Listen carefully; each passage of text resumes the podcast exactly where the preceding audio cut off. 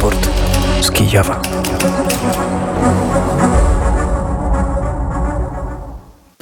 4 stycznia 2024 roku, 680 dzień rosyjskiej inwazji na Ukrainę, inwazji na pełną skalę. Wita się Paweł Bobułowicz, naszą audycję realizuje Marcin Suchmiel.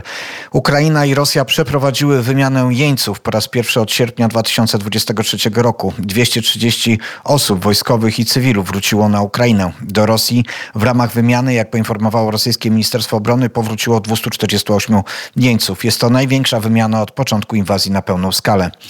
Ukraiński sąd skazał Denisa Kulikowskiego, komendanta donieckiej katowni Izolacja, na 15 lat więzienia. Od 2014 roku ukraińscy więźniowie cywilni i wojskowi byli przetrzymywani i torturowani w tym więzieniu w okupowanym Doniecku. Kulikowski został zatrzymany przez SBU w 2021 roku.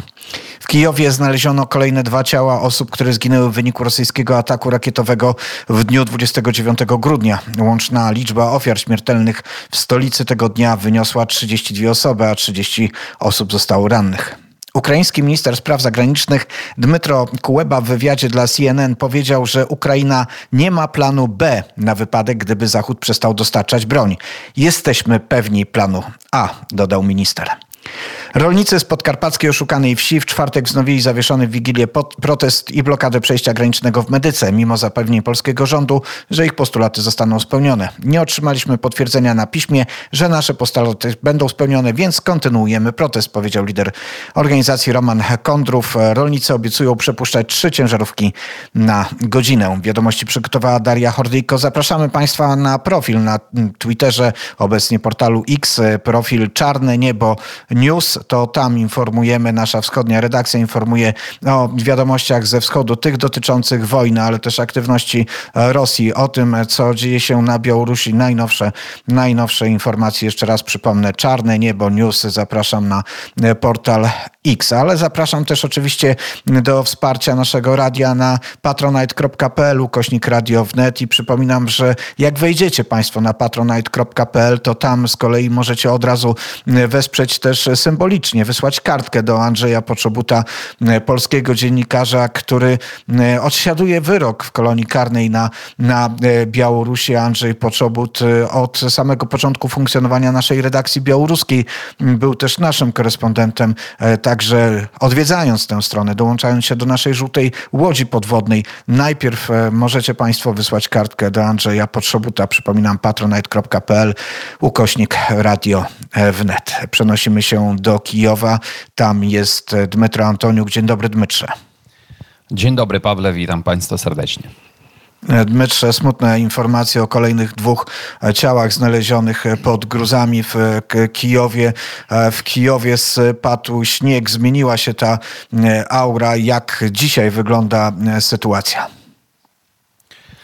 E, spadł śnieg, ale już jest e, znów odwilż, e, także być może tego śniegu już pod koniec dnia dzisiejszego nie będzie. A co do tych zmasowanych ataków Rosji, to Wczoraj już we wszystkich dzielnicach Kijowa było odnowiono nadanie prądu, nadanie ciepła w domy, oprócz jedynego budynku mieszkalnego niedaleko od dworca kolejowego, który no, chyba najwięcej dostał w dzielnicy Solomiańskiej. Tam są, jest kobieta, która straciła życie, wielu rannych i e, wielu ludzi, którzy stracili swoje, e, swoje e, mienie, swoje swoje mieszkanie. Także tam jeszcze roboty są, ale ja nie wiem, bo ten budynek dostał takie, takie. Tak bardzo był e, zrujnowany, że ja nie wiem, czy da się w ogóle w tym budynku nadal e, mieszkać. Nie w, będzie decyzja jego zburzyć e, i zbudować coś nowego. E, także z, Skoro znaleziono dwóch e, jeszcze zabitych e, ofiar, to ta ten atak 29 grudnia e, 20 2023 roku na Kijów jest e, atakiem, w którym najwięcej kijowian e, zginęło m, od początku tej e, pełnowymiarowej inwazji. 32 osoby, przypominę, i ponad 50 e, osób e, są ranni. E, I pierwszego E, 1 stycznia w Kijowie e, był dzień żałoby e, za e, tymi ofiarami. E, No i jeżeli pozwolisz, to ja przejdę do sytuacji na froncie. Na froncie proszę, oczywiście. jest tak, na froncie jest sytuacja e, ciekawa, bo my widzimy, obserwujemy, że e, za ostatnie e, kilka dni e, aktywność wroga na tych kierunkach, na kierunku awdijewskim przede wszystkim, kupiańskim mm, i marińskim, ona jest, ale ona jest zdecydowanie mniejsza, jak była poprzednio. Mm, wy- Wojskowy ekspert ukraiński e, Konstantyn Ma- Maszowiec pisze e, o tym e, w najnowszym swoim artykule, że trwają ataki na kupiańskim odcinku frontu już ponad dwa miesiące, miesiące. I za ten period czasu wojsko rosyjskie mm, zajęło tylko część e, niewielkiego lasu i e, nadal nie może e, zająć w małą miejscowość już całkowicie zrujnowaną mm, Sękiwkę, która znajduje się na zachód od Kupiańska. A trzeba powiedzieć, że tam na tym odcinku frontu działa pierwsza czołgowa armia Rosji. W ogóle według Maszowca mm, żadna armia światu nie ma czołgowej armii. Do tej armii e, wchodzą dwie elitarne, tak zwane elitarne rosyjskie dywizje czołgowe, a mianowicie Tamańska i Kantemirowska, które e, są po prostu okryte chwałą, jak mówią w Rosji i tak dalej. I za dwa miesiące wszystko, co oni e, zajęli, to część lasu i nawet nie, e, e, nie podołali naszego oporu e, pod Syn-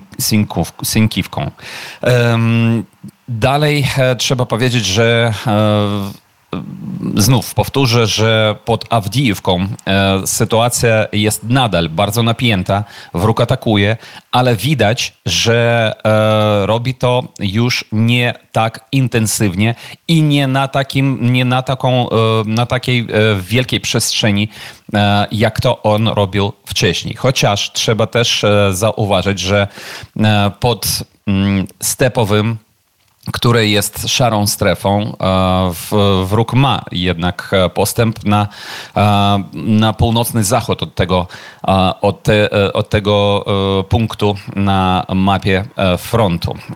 Także tam wróg próbuje nadal atakować, ale już nie widać naprawdę takie, takiej intensywności. I to może świadczyć o tym, że naprawdę my skutecznie się bronimy.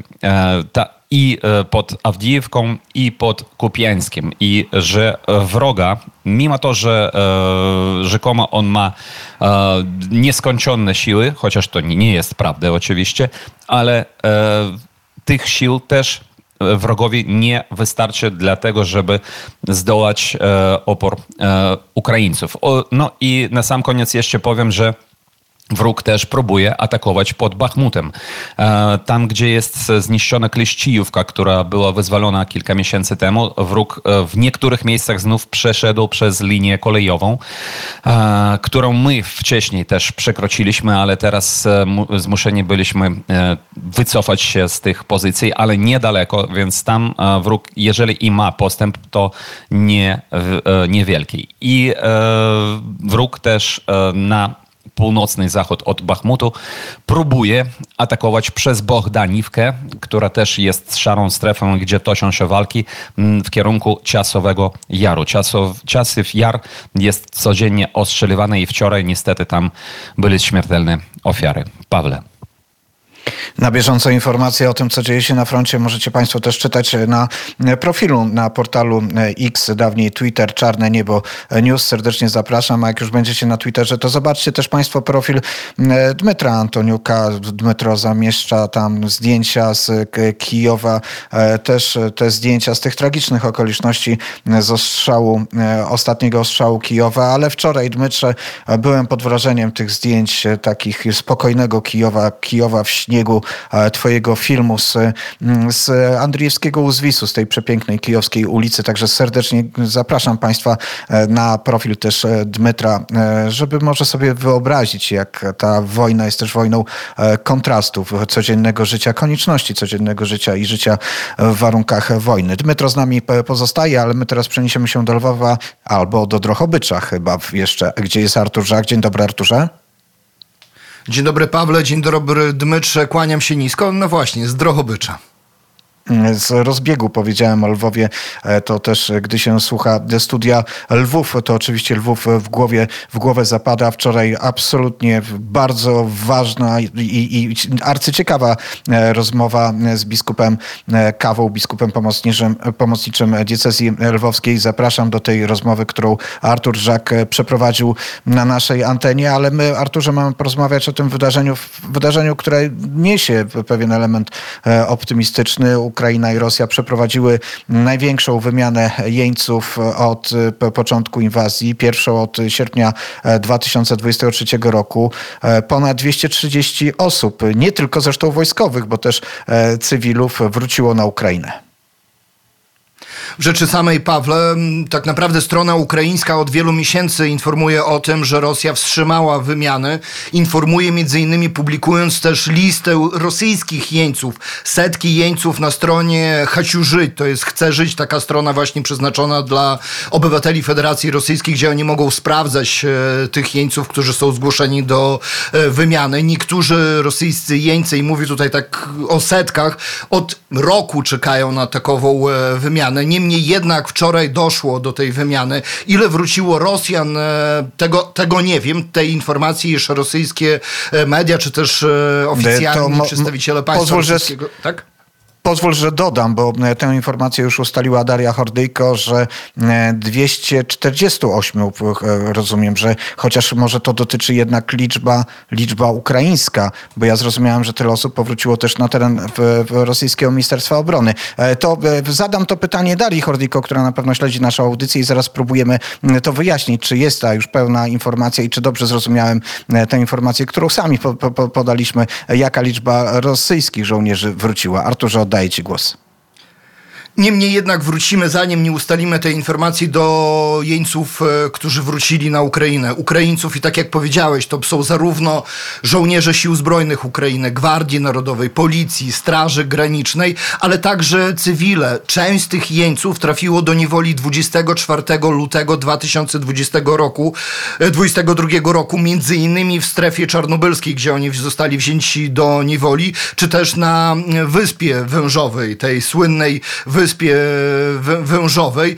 Niektórzy przez te prawie dwa lata nie widzieli o tym, że istnieje państwo ukraińskie, że jest e, rząd, że było dwa skuteczne kontrnatarcia na odcinku charkowskim i odcinku tym południowym hersońsko-zaporowskim e, w 2022 roku. E, dla mnie ten film, który był nagrany właśnie podczas tego powrotu, który był użyty też między innymi w orędziu E, prezydenta Ukrainy był filmem bardzo wzruszającym. Tam niektórzy z tych żołnierzy byli w stanie, a tak naprawdę większość w stanie, przepraszam za określenie, w stanie opłakanym. E, to przypominało tak naprawdę zdjęcia, filmy z wyzwolenia obozów koncentracyjnych, niemieckich obozów koncentracyjnych. E, tylko tyle, że w kolorze mi w oczy się rzucił przede wszystkim jeden z żołnierzy, którego, którego zapamiętałem podczas tego, jak Rosjanie Rosjanie brali obrońców Azowstalu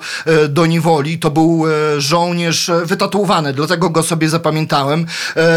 Żołnierz potężny, taki, mógłbym określić go takim wikingiem, wariagiem, jak to, jak to w, trady w tradycji tutaj miejscowej e, ruskiej jest e, określane. Tutaj ta osoba, ten e, żołnierz nie był w stanie się poruszać o własnych siłach, był mm, niesiony przez swoich współtowarzyszy i wyglądał no, tragicznie. Tutaj nie jestem w stanie nawet znaleźć większego, jak, zastosować większej gradacji tego, jak, jak, w tragicznym stanie był ten żołnierz. Ale mm, szanowni słuchacze i Pawle, posłuchajmy fragment wypowiedzi prezydenta Ukrainy z tego właśnie orędzia po wyzwoleniu ukraińskich jeńców. Довга була пауза в обмінах, але жодної паузи не було в переговорах щодо обмінів. Ми використовуємо кожну можливість, пробуємо всі варіанти посередництва на кожній міжнародній зустрічі, яка може бути допомогою. Ми піднімаємо тему повернення наших полонених. Była dłu- długa przerwa w wymianach, ale nie było żadnej przerwy w negocjacjach. Co do wymiany wykorzystujemy każdą możliwość, próbujemy korzystać z każdej okazji i pośrednictwa. Na każdym międzynarodowym spotkaniu, które może pomóc, podnosimy kwestii powrotu jeńców, powiedział prezydent Wolodymyr e, Zeleński. Tutaj jednocześnie też daną sprawę skomentował Krylo Budanow, zwierzchnik Głównego Zarządu Wywiadu Ministerstwa Obrony Ukrainy. Krylo Budanow jako właśnie wywiad, e, a tak naprawdę wywiad Ministerstwa Obrony Ukrainy e, uczestniczy między innymi właśnie w tych e, wymianach. To między innymi też oni odpowiadają za, razem z właśnie z Ministerstwem Obrony za tworzenie tych list, a także komunikację na zewnątrz przy pomocy właśnie tej strony przeznaczonej dla e, rosyjskich żołnierzy e, Astańca żywym. I to jest e, strona, gdzie nie tylko można się dowiedzieć o, o, o żołnierzach, którzy są w niewoli, to jest też strona, która umożliwia rosyjskim żym- żołnierzom oddanie się w ręce ukraińskie w miarę bezpiecznie. E, Kilka takich przykładów, tych takich bardzo znaczących widzieliśmy w ubiegłym roku. Między innymi tutaj nawiązuje do przyjęcia helikoptera e, Federacji Rosyjskiej, gdzie rosyjski pilot po właśnie komunikacji z Górem, czyli z wywiadem Ministerstwa Obrony Ukrainy, przetransportował taki e, helikopter i oddał się w ręce ukraińskie podczas tego przyjęcia dwóch członków te, tego mm, helikoptera zginęło, załogi tego rosyjskiego helikoptera e, zginęło. Więc e, tutaj Arturze, Arturze najbardziej- tak? Arturze, pozwól, że uzupełnimy informację. Opowiadasz właśnie o tym, jak Rosjanie dostają się w ręce e, Ukraińców. Widzieliśmy też wiele tych zapisów, gdzie Ukraińcy e, poddają się, e, w, w, widząc, w, gdzie Rosjanie poddają się, przepraszam, widząc ukraiński dron. Takie sytuacje też miały miejsce. Dmytro upewnił się co do tej informacji dotyczącej liczby rosyjskich jeńców którzy powrócili na teren Federacji Rosyjskiej. Dmytrze? Tak, ich wróciło 248 i co ciekawe, że e, ro- rosyjscy, rosyjscy propagandyści twierdzą, że tylko 173 żołnierzy ukraińskich wróciło e, w tym, w, w tej, e, w tym odmianie. e, do domu, do Ukrainy. Ja jeszcze dodam krótko, że e, w, wśród tych, którzy wrócili do domu e, są e, przedstawiciele Gwardii Narodowej, e, które e, byli e, w, po prostu w, w e, elektrowni czarnobylskiej, kiedy e, zaczęła się, zaczął się ten atak rosyjski pre, przez Białoruś 24 e, lutego 22 roku. I wyobraźcie sobie Państwo, że e, ci ludzie byli tam prawie dwa lata w tej niewoli być może też nie, nic nie wiedzieli o tym, co się dzieje, czy istnieje Ukraina, tak? Oprócz tego trzeba tutaj e, podkreślić ważną, e, ważną rzecz, że e, tak, wśród tych, którzy wrócili są obrońcy Mariupola, ale nie ma żadnego przedstawiciela pułku Azow. O tym powiedzieli przedstawiciele akurat pułku Azow, że Azowscy są nadal w ciężkich więzieniach i nawet nie, nie, nie do końca wiadomo, gdzie oni naprawdę są. Los e, przetrzymywanych żołnierzy, ale też e, cywilów e, jest bardzo często tragiczny. Tak jak panowie mówicie, wielu z nich nawet nie wiedziało, co dzieje się mm, na Ukrainie. Rodziny też nie wiedziały, co się z nimi dzieje. 48, 48 osób z tej listy to osoby, które figurowały jako zaginione bez wieści. Rodziny nie miały żadnego kontaktu, żadnej mm, informacji, co z nimi jest, więc wczoraj to było wielkie zaskoczenie, gdy mogli powrócić do domu. Arturze, na tych, wśród tych, którzy powrócili, e, jest też pięć kobiet. W rzeczy samej mi w oczy, a tak naprawdę nam najbardziej się rzuciła informacja o Halinie Fedyszyn. To jest e, medyk e, wojskowy, między innymi z 36. Brygady, oddzielnej Brygady Piechoty Morskiej. O tym powiedział Serhii Wolyński, ten e, słynny dowódca, jeden z dowódców obrony Mariupola o pseudonimie Wolyna. On poinformował, że właśnie Halina wróciła i Halina jest ostatnią kobietą 36. Brygady, która przebywała w rosyjskiej niewoli. Dlaczego dla mnie to jest takie ważne, tak naprawdę dla nas to jest takie ważne, bo między innymi z e, takimi kobietami, między innymi z kobietami z tej brygady e, robił wywiady nasz e, kolega, nasz przyjaciel Wojciech Jankowski w kwestii tworzenia tej wystawy, którą mogliśmy obserwować zarówno w, w Sejmie, teraz ona jest prezentowana, jeżeli się nie mylę, dotychczas jest prezentowana na krakowskim przedmieściu, wystawy poświęconej właśnie jeńcom, jeńcom kobietom, którzy, które przybywają e, w rękach e, rosyjskich, więc mm, to bardzo, to, bar, to bardzo znaczące, to bardzo cieszy i ta kobieta przebywała no, praktycznie półtora roku w e, niewoli e, rosyjskiej, e, też będąc e, w większości przypadków oderwana od e, informacji, więc to jest naprawdę bardzo znacząca, e, znacząca informacja. E, Może warto jeszcze dodać, jak doszło do tej wymiany, e, kto za nią stał, bo przecież e, to nie bezpośrednie rozmowy pomiędzy Ukrainą a Rosją doprowadziły do wymiany jeńców. Tutaj, e, tak jak często jest e, informacja, często Ukraińcy korzystają z pośrednictwa, czyli krajów trzecich, często to są, to jest Arabia Saudyjska, e, Emiraty. No tutaj w tym przypadku, przepraszam Pawle, ale gdzieś mi ta wiadomość umknęła. Mm, Przepraszam, kto stał We- we- za, za, za akurat tą wymianą. Według informacji e, medialnych, według e, tych komunikatów, które oficjalnie się pojawiają, Zjednoczone Emiraty Arabskie tym razem e, były tym miejscem, czy, czy, czy tą płaszczyzną, czy pośrednikiem, który doprowadził do tej wymiany i coraz częściej chyba obserwujemy, że, że kraje Bliskiego Wschodu odgrywają tutaj rolę w tych kontaktach z Federacją Rosyjską i że ten kontakt ma miejsce nie bezpośrednio, ale właśnie przez takich e, pośredników. E, Wcześniej obserwowaliśmy i, i wpływy Kataru. To e, bardzo ciekawe wątki, jak ten element tych kontaktów międzynarodowych się rozwija i jak wygląda. Arturze, mamy niewiele czasu, ale zaplanowaliśmy dzisiaj opowiedzieć o jeszcze jednej ciekawej sprawie, może nie optymistycznej, ale pokazującej skomplikowaną sytuację, w jakiej Ukraina była w przededniu, w przededniu rosyjskiej inwazji 24 mm, lutego. Były generał Służby Bezpieczeństwa Ukrainy, Andrii Naumow, o którym opowiadaliśmy zresztą kilkukrotnie w raportach z Kijowa. Odbywał w Serbii roczną karę więzienia, wyszedł na wolność. Opowiedz o tej sprawie, jak generał SBU, przypomnijmy, jak znalazł się w Serbii i dlaczego jako generał SBU nie jest teraz na Ukrainie.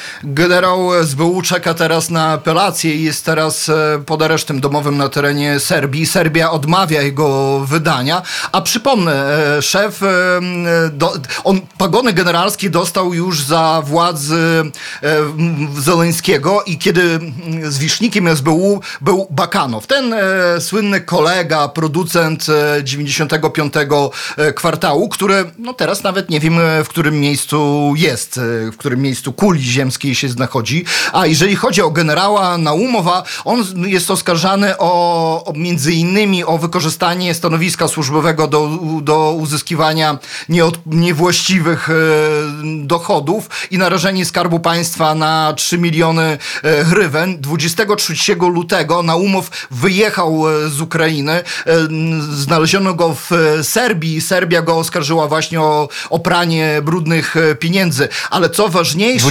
23 zostało- lutego 2000, e, przepraszam, że ci przerwę, ale zwróćmy na to uwagę, 23 lutego 2022 roku, czyli dzień przed inwazją, wysoki generał SBU, generał, który odpowiadał za mm, bezpieczeństwo wewnętrzne w Służbie Bezpieczeństwa Ukrainy, wyjeżdża, ucieka z Ukrainy z potężnymi pieniędzmi.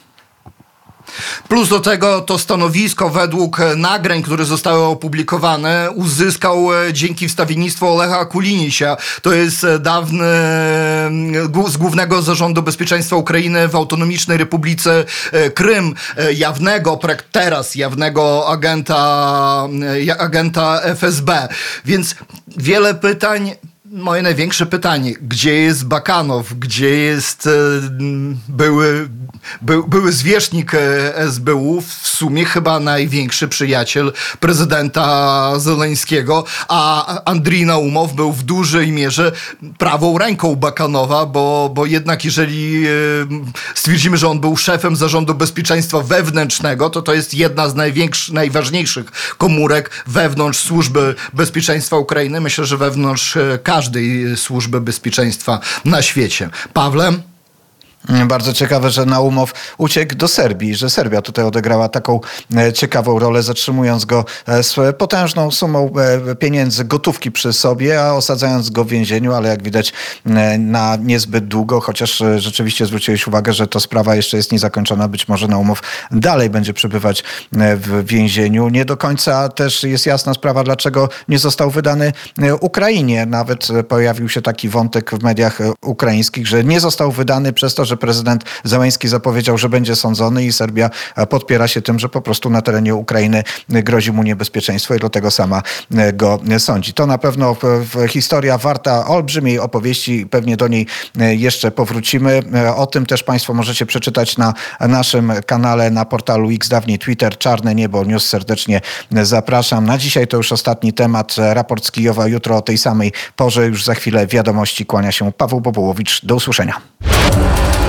Raport z Kijowa.